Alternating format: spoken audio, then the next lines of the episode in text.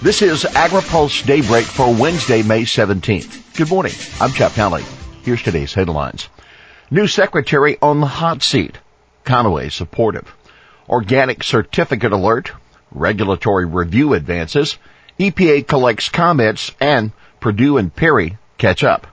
Agriculture Secretary Sonny Perdue will be on Capitol Hill for the first appearance before lawmakers since he took office. Expect Perdue to get kudos from House Agriculture Committee members for his plan, announced last week, to create an Undersecretary of Trade. But Perdue also is likely to get tough questions by several members, especially Democrats, about his plan to eliminate the Undersecretary for Rural Development. We'll be listening to see how strong the pushback is from the committee on the rural development proposal and how vigorously and effectively Perdue defends that proposal. Among the unanswered questions is why Perdue thought he needed to remove the undersecretary and why he believes that doing so will elevate the importance of rural development programs. Many veterans of the department, Democrat and Republican alike, say it will do just the opposite. We'll also be listening to see whether Perdue drops any hints about what could be in the president's expanded budget proposal expected out next week. The proposal will include cuts to mandatory spending programs, which account for most of USDA spending. Committee members will want to get Perdue on the record about the importance to farmers of commodity programs and crop insurance amid a struggling farm economy. The lawmakers also are likely to push Perdue about the request from the cotton and dairy sectors for additional assistance, which failed to get included in the fiscal 17 spending bill that Congress passed in April. Perdue might provide some clues as to what he may or may not do administratively to help those producers. Conaway taking rural development plan at face value. House Agriculture Chairman Mike Conaway, Republican of Texas, will be giving Perdue the benefit of the doubt on the rural development proposal. Conaway is, quote, really taking the secretary at face value when he says that he's elevating rural development to a position of prominence.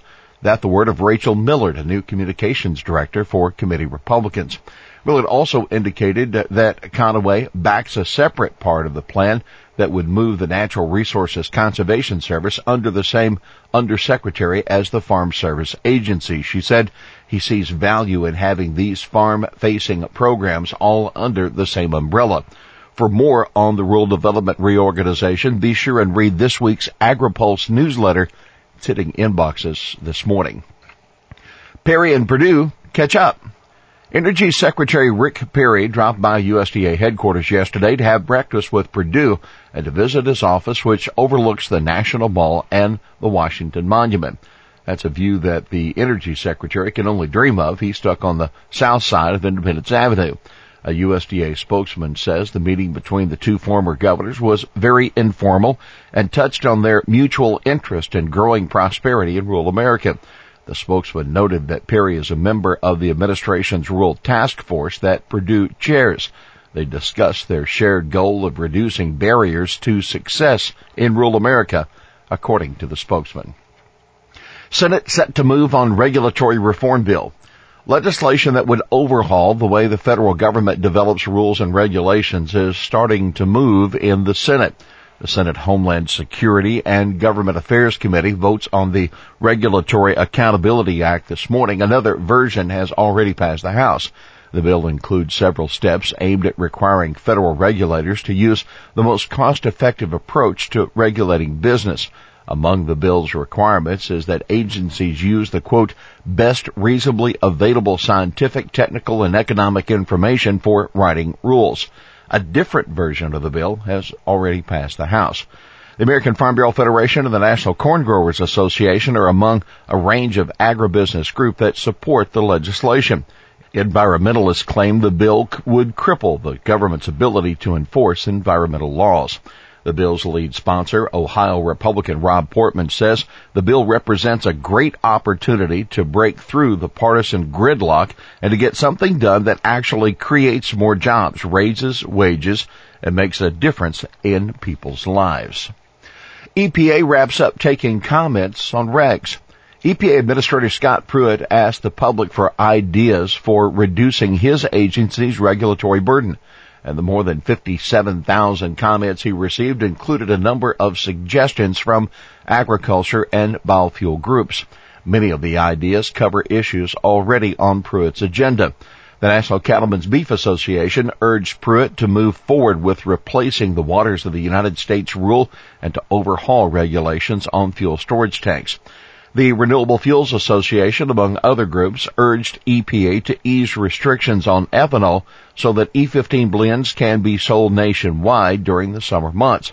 Environmentalists, meanwhile, are claiming that they used the comment period to get their message across that Pruitt should step back from his goal of loosening regulations. The Natural Resources Defense Council said it read every 10th comment and found that opponents of Pruitt's agenda outnumber supporters by 1,168 to 16. USDA warns of fraudulent organic certifications. USDA's Agricultural Marketing Service has sent out an alert about fraudulent organic certificates from eight businesses. AMS says the certificates, quote, falsely represent agricultural products as certified organic and may have been created and used without the knowledge of the operator or the certifying agent named on the certificate. USDA's action comes in the wake of an investigation by the Washington Post into shipments of soybeans, corn, and other commodities that were produced overseas and falsely labeled as organic when they arrived in the United States. AMS says in its alert that the existence of fraudulent certificates doesn't necessarily mean that the named operator or certifying agent was involved in illegal activity. In seven of the eight cases, the USDA accredited certifying agent confirmed that the certificates were fraudulent, but the agents were not deemed responsible for the fraud. Use of faulty certificates to market non-organic products as organic carries a civil penalty of $11,000 per violation. Well, here's today's He tweeted it. As former governors, we both know freeing people from excessive Fed regulations will boost the economy. Agriculture Secretary Sonny Perdue on Twitter after his meeting with Energy Secretary Rick Perry. Well, that's Daybreak for this Wednesday, May 17th. AgriPulse Daybreak is brought to you by McLeod Watkinson and Miller, America's most experienced law firm in agricultural and derivatives law, and by Dairy Management Incorporated. For the latest news out of Washington, D.C., visit agripulse.com. For AgriPulse Daybreak, I'm Jeff Nalley.